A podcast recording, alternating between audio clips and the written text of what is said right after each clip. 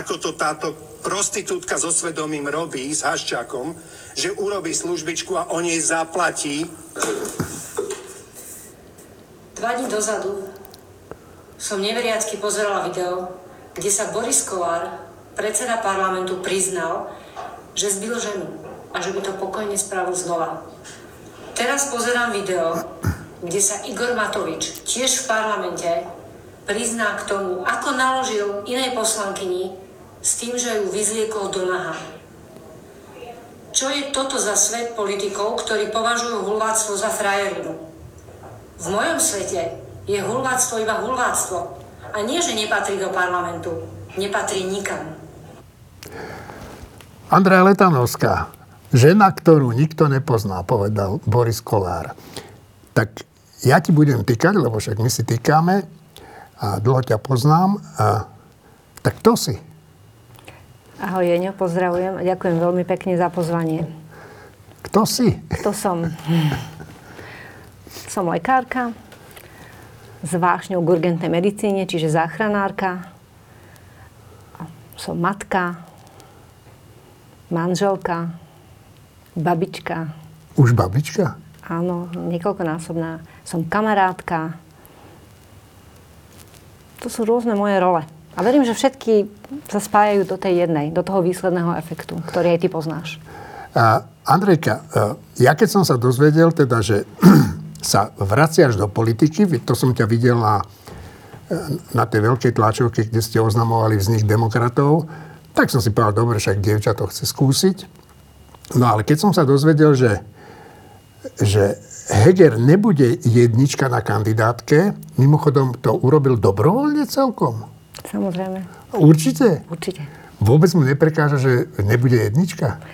nie, nielen, že mu to neprekáža, ale on to, ani sa s tým, on to nemusel ani spracúvať. Bol to od začiatku ním drivovaný proces, by som povedala. Táto myšlienka bola od začiatku ním presadzovaná. Hľadali sme dôkazy, podporné argumenty, spôsob, ako to zrealizovať a dôveru z výšku strany. Čiže vy ste si asi urobili nejaký prieskum a ten prieskum povedal, že Letanovská je ten človek, ktorý môže zvrátiť ten nepriaznivý vývoj v tých preferenciách. Predpokladám, že to tak bolo. Zhruba. Trošku by som predefinovala ten cieľ, s ktorým sme sa pýtali voličov a aj prieskum sme použili že príbeh Letanovskej môže byť práve ten, ktorý môže najlepšie doručiť tú ponuku a najlepšie predstaviť demokratov, o čo im ide. Tak no však ale v podstate povedal. ide o to, že pomôcť demokratom. Tvoj príbeh by mal. Po, demokrati chcú pomôcť Slovensku a najlepšie sa to robí z parlamentu a z vlády, takže áno, samozrejme, je to jeden z nástrojov. No, dobre, ale poďme k tomu, že čo, jak som začal tú otázku, že keď som sa teda dozvedel, že ty budeš jednička na tej kandidátke, tak musím sa úprimne priznať, že som si povedal, že toto nežné žieňa ide ako zachrániť demokratov. Ja som tomu neveril. Ale musím povedať, že ako sledujem tvoje verejné vystúpenia, tak sa mi to celkom začína páčiť, ako vystupuješ. Aj toto, čo sme tu ukázali, e, e, ešte pred natáčaním tohoto rozhovoru som sa ťa pýtal, že dobrá herečka si. A ty si mi čo povedala? Že som nehrám, nie som herečka, neviem hrať. No, dobre. Tak e, tvoj manžel asi nie je veľmi nadšený, že ideš do toho ako žena, lebo čakajú ťa ťažké mesiace. Nadšený asi nie je úplne to správne slovo, ale musím povedať, že ma rešpektuje. Žia vo všetkom. Podporí ma v tom. Trochu sa o mňa bojí, ale keďže ma pozná... A prečo a... sa o teba bojí? Bojí sa o mňa trochu, že on sa stále o mňa bojí, tak pre istotu sa o mňa bojí, či nie som príliš citlivá, či ma moc nebudú zraňovať nejaké negatívne komentáre a podobne. Ale keďže ma už pozná, pozná ma 10 rokov, tak e, vie, že aj to povolanie, ktoré som si vybrala, tak to tiež nie je úplne pre slabé povahy, lebo na jednej strane takéto to salónne zlo od počítača produkované nejakými e, komentátormi alebo aj niekedy aj ľuďmi so zlými úmyslami, ktoré okomentujú niekoho, o kom nič nevedia je síce fajn, je to nepríjemné a je to, je to, áno, môže to byť zlo a môže to byť niečo zraňujúce. Na druhej strane som si vybral povolanie, kde, kde som v blate a v krvi e, musela zachraňovať životy. A nebol to vždy radostný príbeh. Nebolo to vždy, že prišla som a potom už boli všetci A zdraví a šťastní. Presne tak. E, Prišla som k aute, kde, boli, kde bola matka s dvoma, troma deťmi zranenými a ja som sa musela rozhodnúť, koho prvého zachraňujem, kto je najdostupnejší, kto ešte žije. To sú také ťažké rozhodnutia a tak hlboko vám zasiahnu dovnútra, že musím povedať, že som celkom dobre pripravená na negatívne komentáre, ktoré budú útočiť na mňa, hoci ma nepoznajú. Som na to celkom pripravená. A čo by tak na teba mohli vytiahnuť? Neviem, lebo, lebo keď sa pozriem, ako sa útočí na ľudí, ktorých napríklad ja poznám a vidím, čo na nich komentujú, tak väčšinou to sú vymyslené veci a tam, tam sa medze nekladú tej fantázii, tam sú tie možnosti neobmedzené. Čiže pri mne takisto sú neobmedzené možnosti toho, čo si ľudia dokážu vymyslieť, nafabulovať, neviem. netuším. Ja keď som si s tebou dohováral tento rozhovor, som povedal, že ale nemyslí si, že to bude taký priateľský rozhovor a ty si povedal, že je to na tebe. No, ale musím sa priznať, že ja som teda aj niečo ňúral na tom internete na teba, ale nenašiel som nič. A aj to, čo som našiel, som si pripravil dnes ráno otázky a tie som si vymazal, lebo už som starý a hlúpy.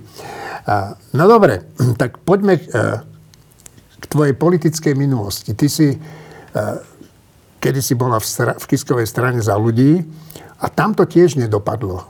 Bohovie ako slávne. Prečo? No tiež, my sme ešte nedopadli No neslávne, ja viem, ja to som ne, ne, nemal na mysli vo vzťahu k Rozumiem, demokratom, rozumiem. ale vo vzťahu k tej tvojej politickej minulosti. možno k odhodlániu a k ideálom, s ktorými som do toho išla, tak nedopadlo to dobre. Uh, dopadlo to aj dobre, aj nie dobre. Dopadlo to dobre v tom, že strana za ľudí sa dostala do parlamentu a bola súčasťou vlády, ktorá sa stala alternatívou k uh, Smeru a k Ficovým vládam. A išla do toho naozaj s veľkou vervou, že, že priniesie inú kultúru a že vybojuje boj s korupciou. Takže na toto to dopadlo dobre. Ale nedopadlo to dobre v porovnaní s očakávaniami a možno aj s potenciálom, ktorý sme cítili, že máme.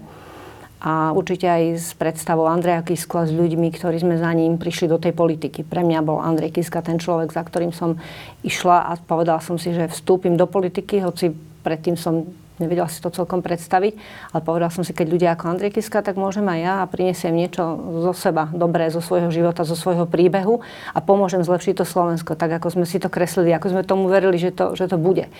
No a ten výsledok po voľbách e, bol síce strana za ľudí v parlamente. Mandát bol slabší, než sme očakávali. E, zdravotné ťažkosti Andreja Kisku ho vlastne vyhnali z tej, z tej náročnej pozície, aby, aby zostával ďalej a strana sa začala vyvíjať trošku inak. E, bola, pochopiteľne boli, bol vymenený predseda, keďže jeden, jeden e, nám odišiel a to už bolo trochu iné. A ja som taký veľmi vyberavý človek na politiku, lebo ja ju nepotrebujem, nemusím robiť, dokonca ani nechcem, alebo teda nechcem. No akože nechcem, už si v tom. Chcem, ne, netúžim potom, lebo si no, uspokojujem nejaké tak vlastnú potrebu byť niekde videná alebo v politike, lebo keď si zoberiem seba plachu introvertku, zrazu v extrovertnej pozícii, ale e, robím ju preto, že som presvedčená, že, že je to cesta, ako pomôcť Slovensku. Ako naozaj mať dopad a veci, ktoré viem robiť v malom, tak si myslím, že ich viem robiť aj vo väčšom. Čiže áno, chcem robiť politiku, chcem ju robiť vo veľkom a chcem ukázať, že viem pomôcť aj viac než tomu konkrétnemu pacientovi, o ktorého sa práve starám. No dobre, a však e, ktorý politik by povedal, že chce ísť do politiky preto, aby bol osobne úspešný a aby nepomáhal a pomáhal len sebe, tak to nečakám, že by si povedala. Ale každopádne vráťme sa ešte teda e, k tej tvojej politickej minulosti. No, nedopadlo to dobre. E, Celá tá koalícia sa rozsypala úplne na, na márne kúsky a e, prístup Igora Matoviča, ale aj Richarda Sulíka, aj iných e, vlastne nabil kanón Robertovi Ficovi. A jak si to ty vtedy prežívala? Keď si to videla, čo sa deje. A že, a že vlastne tá koalícia, v ktorej si bola aj poslankyňou, toto spôsobuje. Veľmi ťažko, veľmi ma to trápilo a musím povedať, že e, tí, čo sa dnes tvária, ako ich e, Igor Matovič prekvapil, tak tí mňa prekvapujú, lebo mňa on až tak veľmi neprekvapil. Hneval ma, dodnes ma hnevá. E, myslím si, že spôsobil veľa hádok, veľa konfliktov, v ktorých zhorelo mnoho dobrých predsavzatí a nápadov len na tom, že proste bolo dôležitejšie jeho ego a jeho zvady s Richardom Sulíkom, kde spálili všetku energiu na okolo aj atmosféru. Uh, takže trápilo ma to, ale neprekvapilo ma to. trochu ma prekvapil Richard Sulik, musím povedať, ale Igor Matovič ma neprekvapil. Trápilo ma to, ale vyriešil to za mňa tak trochu osud, lebo bola som v parlamente ako náhradníčka za Vlada Ledeckého, ktorý sa vrátil z ministerstva, e, teda z MIRI, z informatizácie a rozvoja regionálneho. Vrátil sa do, prevzal si naspäť svoj mandát poslanecký a tým pádom ja som odišla, takže bola som tam nejakých 10 mesiacov. A navyše v tom čase zúrila pandémia, bolo nás v nemocnici málo, takže ja som všetok voľný čas strávila v nemocnici v službách na covidovom, takže som viac menej pendlovala parlament, nemocnica. Bolo to náročné, takže sa mi uľavilo aj fyzicky, lebo som mohla naplno potom už naozaj vykonávať len ten jeden job a a zároveň som sa tam cítila taká, že tak toto som asi úplne nechcela, že tak veľa tu toho ja nedokážem zmeniť, lebo jednak väčšina energie v tom parlamente sa investovala do do vlastne opatrenia, do noviel, ktoré by nám umožnili zvládať pandémiu. Lebo naozaj bolo treba mm. zachrániť krajinu. Pandémia udrela vo veľkej sile, dotkla sa všetkých rezortov, všetkých častí nášho verejného života, aj našich súkromných životov. Čiže naozaj legitímne väčšina zákonov, alebo mnohé zákony sa týkali naozaj zachránenie krajiny v danej chvíli. Čiže na rozvojové projekty veľa času nebolo. A, a zároveň musím povedať, že tá atmosféra tam bola, nebola dobrá. No. Bola pre mňa taká, ktorá ma vyháňala odtiaľ. Povedala som si, že tu sa nedá tvoriť, tu sa nedá tvorivo no, rozvíjať ale, krajina. Ale pravda je taká, že ty si teraz v jednej strane, v ktorej mnoho z tých ľudí, ktorí tú atmosféru vyrábali v parlamente, je v tej strane. Je predsedom Eduard Heger, ktorý dlhé mesiace držal chrbát Matovičovi. Mm. Máte tam bývalého ministra obrany. A, e, máte tam Juraja Šeligu, ktorý bol s tebou spolu za ľudí a držal Veroniku Remišovu, aby, aby zostala predsedničkou z tej strany, lebo však hrozilo je, že skončí. No tak a teraz si v takejto strane po tej skúsenosti z parlamentu? Začnem posledným slovom po tej skúsenosti. Áno, čiže tieto, títo ľudia, ktorí sú tam so mnou v tej strane a tvoríme stranu demokrati, priniesli si túto skúsenosť. Uh, sú, sú tou skúsenosťou dobre vytrénovaní. Uh, mnohí z nich sa veľmi dobre poučili. A vrátim sa na začiatok tvojej otázky, že no, boli súčasťou, ale niektorí, ťažko povedať, nemôžeme povedať. Bolo by to veľmi nefér a bolo by to aj nesprávne fakticky, že oni vlastne k tomu prispievali. Taký Eduard Heger určite neprispieval k tým konfliktom. On bol presne ten, ktorý tlmil tie hádky. Vieš si predstaviť, ako by dopadol Richard Solik s e, Igorom Matovičom, keby tam nebol niekto, kto, ich, kto to tlmil? Mať, má, vždy máš v konflikte tých prilievačov, pot, oleja, potom máš pri, toho zalievača vodou, toho, kto sa snaží to udržať a kto sa snaží napriek, napriek požiaru evakuovať ľudí, zachrániť ich a niekomu poskytnúť nejakú pomoc. Čiže Eduarda Hegera ja vidím ako niekoho, kto ukľudňoval situáciu. Určite on nie je ten, ktorý by prispieval ku konfliktom, skôr naopak. E, pochopil, že je to ťažké a že niektorých ľudí neukočíruje a sám aj priznal, že niektoré veci možno príliš veľa trpezlivosti dal a príliš bol tolerantný, mohol to ráznejšie ukončiť skôr.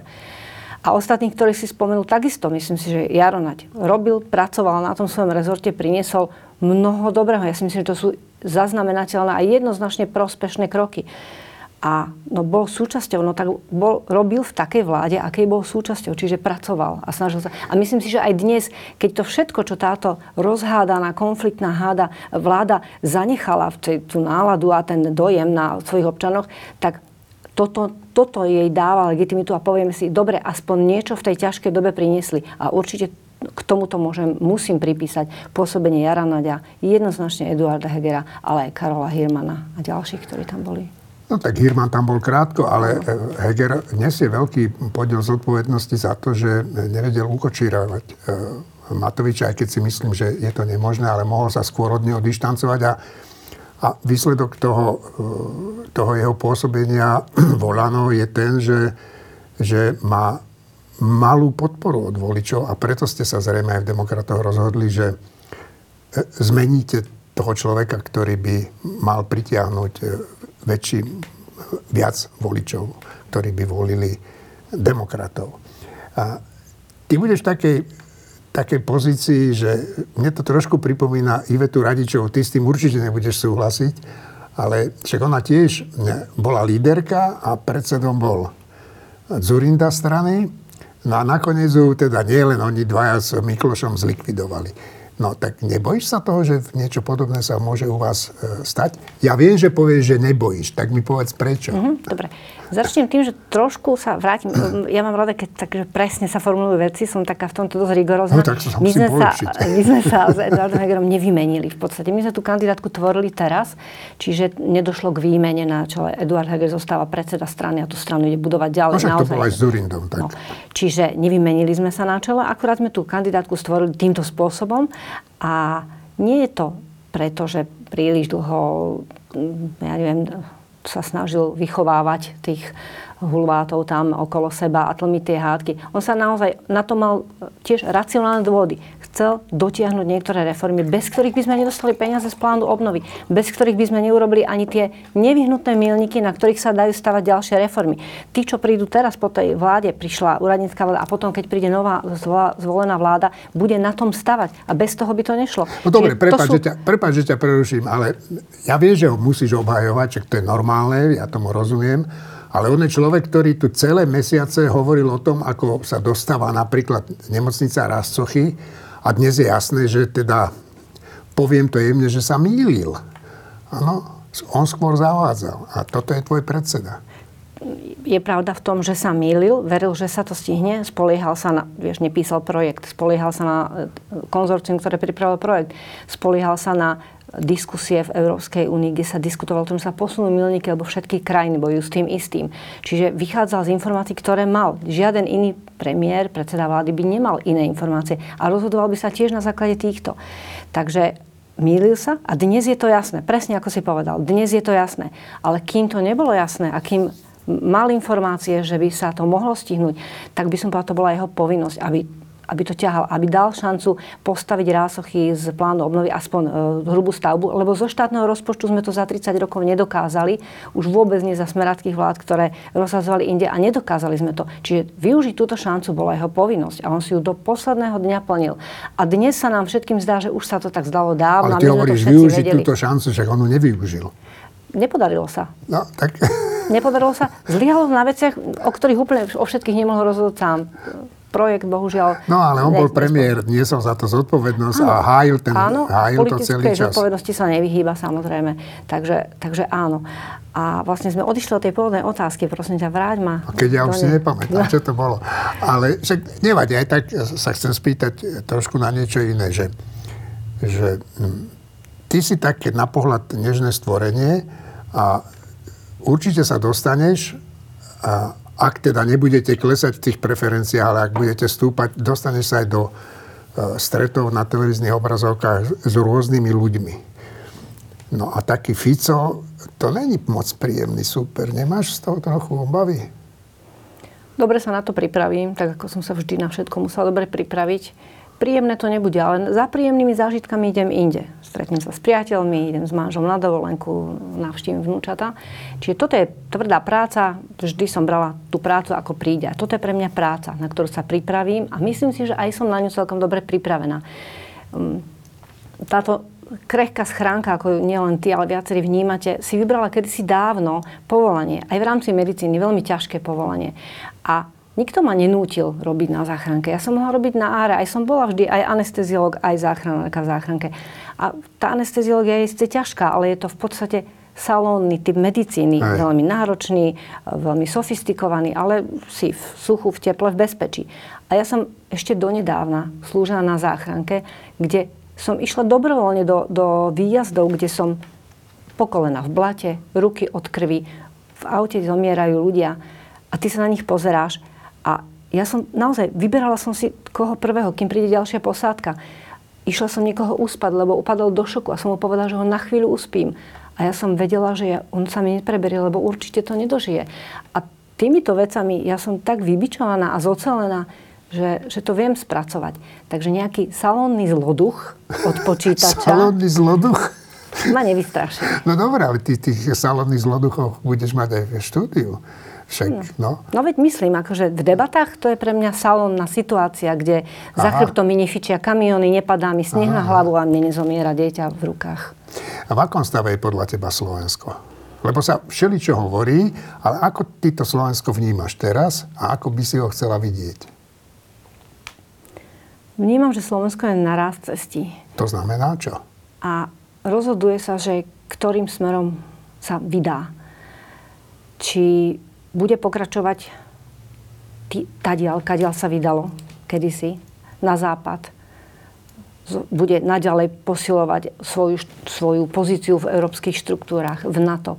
A bude sa snažiť stále lepšie súťažiť našimi projektami, myšlienkami, našimi vynálezmi, našimi ľuďmi o to, aby sme mali stále lepšie postavenie a boli by sme prosperujúca, aj prospešná, aj prosperujúca krajina.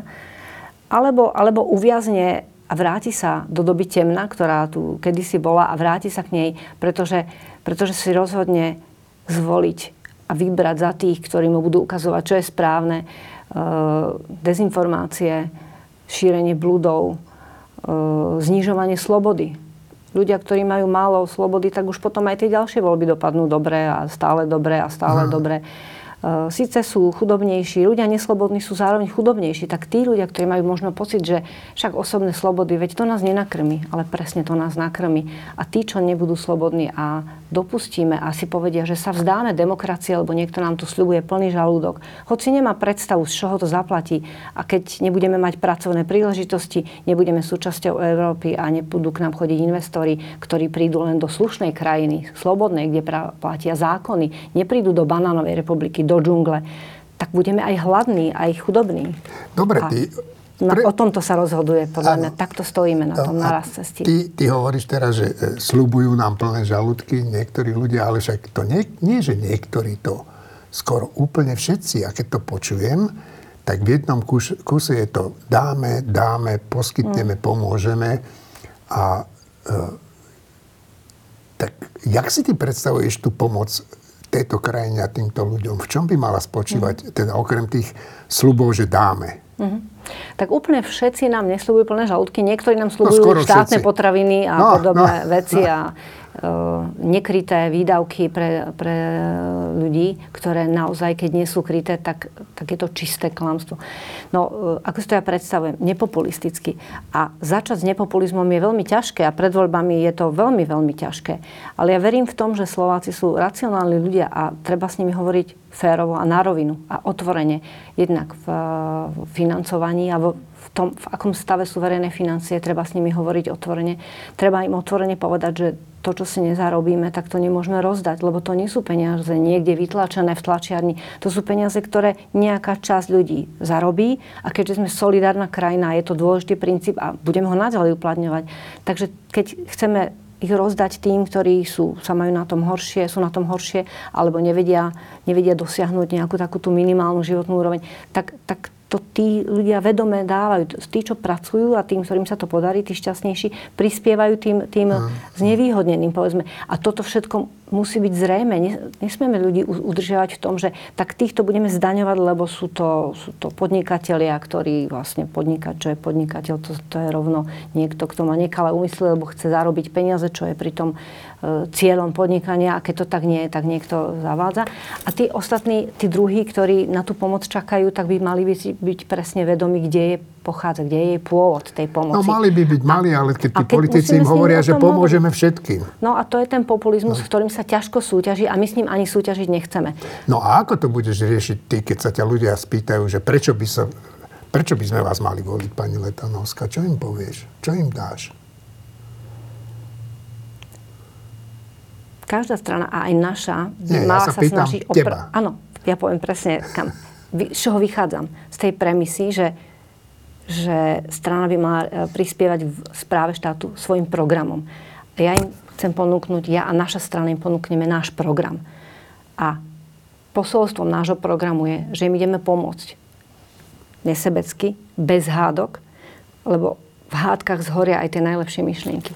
Bez hádok, proti chaosu, lebo v chaose sa dá aj kradnúť a nikto si to nevšimne. Čiže bez chaosu, bez hádok, pokojne a odborne.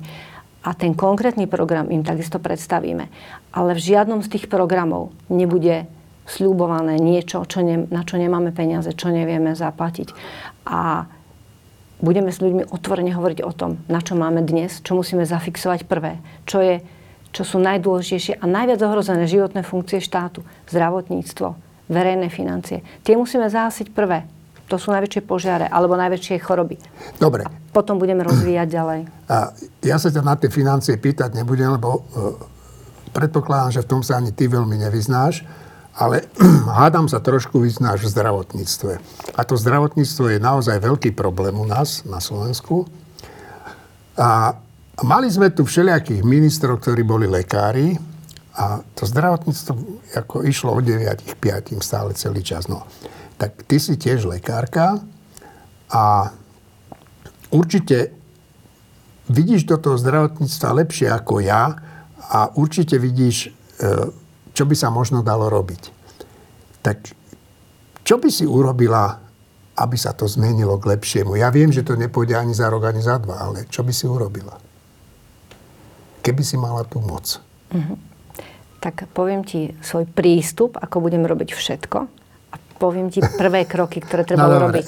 dobre, dobre. Alebo vyber si, v akom poradí. Nie. Ale príde mi to fér takýmto spôsobom. Uh, Čokoľvek som v živote robila, do čohokoľvek som sa pustila, tak ten prístup bol podobný. Snažila som sa čo najviac o tom dozvedieť. To robím 30 rokov, o tom zdravotníctve. Naozaj z rôznych úrovní, z rôznych, od prednemocničnej tej záchranky v tom blate až po riadenie Národnej záchrannej služby. Od e, ambulancie až po nemocnicu. Národné centrum, onkologický, Národný onkologický ústav. Čiže takú tú rekognoskáciu terénu, to poznanie terénu tu mám, myslím si, že veľmi dobrú a dlhodobo za rôznych režimov, za rôznych ministrov budovanú. Druhá vec je zanalizovať a povedať si, že kam chceme smerovať. A myslím, že to je dnes jasné. Potrebujeme zlepšiť dostupnosť zdravotnej starostlivosti. V niektorých oblastiach kvalitu výrazne a v niektorých máme špičkovú kvalitu, akurát je nedostupná a nie je úplne efektívne financovaná. A toto všetko musíme urobiť z peňazí, ktoré na to budú mať a preto to musíme rozložiť tak, aby bolo zrejme, že na toto máme a musíme mať dnes, na toto o rok a na toto o 10 rokov. Tie, tie kroky, ktoré z nás urobia naozaj fungujúce moderné zdravotníctvo, budú trvať aj 10 rokov. A toto je to nesebecké, odvážne, ktoré ja do toho svoje dám, lebo je mi jasné, že, ja sa, že ak sa aj stane ministerkou zdravotníctva, tak na svojej stoličke ministerskej sa nedočkám tých podstatných výsledkov, tých posledných. Ale odovzdám bázu niekomu, kto bude na tom ďalej stavať. A toto plánujem urobiť so svojím tímom. To je ďalšia podmienka. Čiže stanovím jasný cieľ, víziu, kam sa chce slovenské zdravotníctvo posunúť a zadefinujem a predstavím svoj tím, s ktorým to chcem urobiť. Lebo ani vo svojej profesii sa bez toho týmu nezaobidem. A s týmto týmom sa do toho pustíme. S tým, že naozaj potrebujeme niektoré veci urobiť okamžite. Damage control. V tejto chvíli kyslík, zastaviť krvácanie. V druhej, v druhej fáze potrebujeme e, zainvestovať do toho, aby sme, aby sme nepadali, neklesali. Dostupnosť sa bude zhoršovať, pretože máme prestarnutých ambulantných lekárov, najmä všeobecných. Stárne nám obyvateľstvo. Čiže bude sa zvyšovať potreba bude sa zvyšo, zvyšovať aj dopyt, lebo ľudia sú stále viacej si čítajú, viacej vedia uh-huh. a vedia, že zdravotná starostlivosť môže zlepšiť ich kvalitu života, keď už sú rozvinuté choroby. Isté, že je to pohodlnejšie dožadovať sa a mať požiadavku na dobrú zdravotnú starostlivosť, ako si zlepšiť životný štýl ešte kým som zdravý. Uh-huh. Aj na tom treba pracovať. A budeme aj na tom pracovať. Ale tá, ten dopyt sa bude zvyšovať, lebo ľudia sú si vedomí, že zdravotná starostlivosť, keď je kvalitná, tak už rozvinuté choroby vie zlepšiť tak, aby žili kvalitnejšie a dlhšie. Čiže ja môžem o tom rozprávať dlho, musíš ma korigovať, kľudne. No áno, však to je fajn, čo hovoríš, ale väčšina ľudí, teda asi aj vrátane mňa, e, na tej besede by rada počula, že a budem ešte dlho čakávať v tej e, čakárni tak dlho. A tak nezodpovedný politik povie, ne, nebojte sa, ja hneď, uh-huh. ak tam prídem, sa to zmení. Tak uh, spýtam sa, čo sa dá zmeniť rýchlo a čo, uh-huh. čo nie? Rýchlo sa dá zmeniť, keby som mala vlastnú ambulanciu, tak už to tam dnes tak nie je, lebo, lebo mám lepší systém. Ale uh, sú tu určité objektívne uh, podmienky, ktoré naozaj spôsobujú, že ľudia dlho čakajú, nevedia sa dočkať. Oni nie len, že v tej čakárni, to už tí šťastnejší čakajú dlho v čakárni, tí menej šťastní čakajú dlho na termín a tí úplne nešťastní sa nevedia dostať k špecialistovi. A, a zomrú bez toho, aby, aby sa dostali k tej pomoci. Mm. Presne tak. Čiže čo treba robiť úplne prvé, tak pokračovať v tom, ktoré, čo sa už začalo a čo bolo kľúčové aj pred mesiacom, aj pred pol rokom, aj dávno predtým, len to nikto nepovedal na hlas. A to je ambulantná sféra. Čiže my potrebujeme pacientov, tých, ktorí, u ktorých je to možné, a to je u väčšiny pacientov, dokážeme ich chorobu dobre manažovať, chronickú chorobu dobre manažovať v ambulancii, doma, v komunite. Čiže musíme podporiť a maximálne vyťažiť z tejto, z tejto premisy, že väčšina ochorení chronických je dobre manažovateľná v ambulancii, aby nechodili do nemocnice. No dobre, ale tak, však to je taká Čiže- jednoduchá vec, kto, No. všetci to vedia a celé roky sa s tým nič nerobí. Prečo? Áno. No a začalo sa s tým robiť 120 ambulancií je naštartovaných tie impulzy, ktoré majú podporiť vznik tam, kde neboli. Tam, kde neboli, kde, kde tá dostupnosť nebola. Hej. Lebo všeobecný lekár musí byť bližšie k tým ľuďom, samozrejme špecialista možno menej, ale ani pri tom všeobecnom lekárovi tá, tá, tie, tie pravidlá, alebo tá, tá neviem, móda, alebo ako sa to začalo, že pomaly v každej dedine bude všeobecný lekár. Sice tam nikdy nie je, skoro nič nemôže spraviť. Čiže myslím, že e, tou dobrou stratégiou, a nechcem úplne do všetkých detailov ísť, ale tou dobrou stratégiou, a to je určitá centralizácia, zgrupovanie dvoch troch, štyroch ambulancií do jedného minicentra, minipolikliniky spôsobí to, že bude časová dostupnosť oveľa väčšia. Čiže nebude pacient v každej dedine, ale bude stále dostupný. Od rána do večera. Keď príde, tak keď nie je jeho, tak ten lekár, ktorý sa s ním zastupuje, bude. Čiže zlepší sa časová dostupnosť. E, Na Slovensku tá infraštruktúra a to rozloženie krajiny nie je také, že by ľudia sa 200-300 km nevedeli nikde dostať. Nie sme nejaká škandinávska rurálna krajina. Čiže myslím si, že taká to investovanie do, do zlučovania tých ambulancií, do takej mini centralizácie, naozaj v malom, 2, 3, 4, 5 ambulancií, ktoré môžu zdieľať e, o jednu sestričku navyše, o dve sestričky, môže tam prebiehať vzdelávanie. Toto, toto je niečo, čo sa dá urobiť relatívne rýchlo. Je to pripravené, sú pripravené peniaze, niektoré už boli alokované. Čiže 200 nových ambulancií, ktoré dnes nie je, to je prvý cieľ. Keď už mám hovoriť o číslach, tak prejdem k číslam. Potrebujeme určite doplniť ambulancie všeobecných lekárov a špecialistov tam, kde nie sú. A niektorí, niektorí by aj boli, ale majú prekážky, ktoré sa dajú odstrániť. A to sú financie a mierna zmena tej organizácie, ktorá sa v spolupráci s Vúdkou samozrejme musí robiť. sa rozbehla v tom zdravotníctve, musím sa zastaviť. No. a uvidíme, ako dopadnú voľby, uvidíme, či e, tvoje líderstvo na kandidátke demokratov e, pomôže demokratom dostať sa do parlamentu. Uvidíme, kto tu bude zostávať vládu, to dnes naozaj nie je jasné.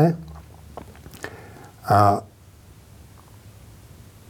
ty by si bola za to, aby ak to bude nutné, išlo do vlády aj Olano?